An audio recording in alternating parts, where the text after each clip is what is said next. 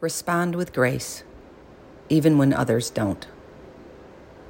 Grace is recognizing that we all stumble. We are all a work in progress. Grace extends forgiveness, patience, and understanding to others because we know how much we have needed at times. Grace is loving more and judging less.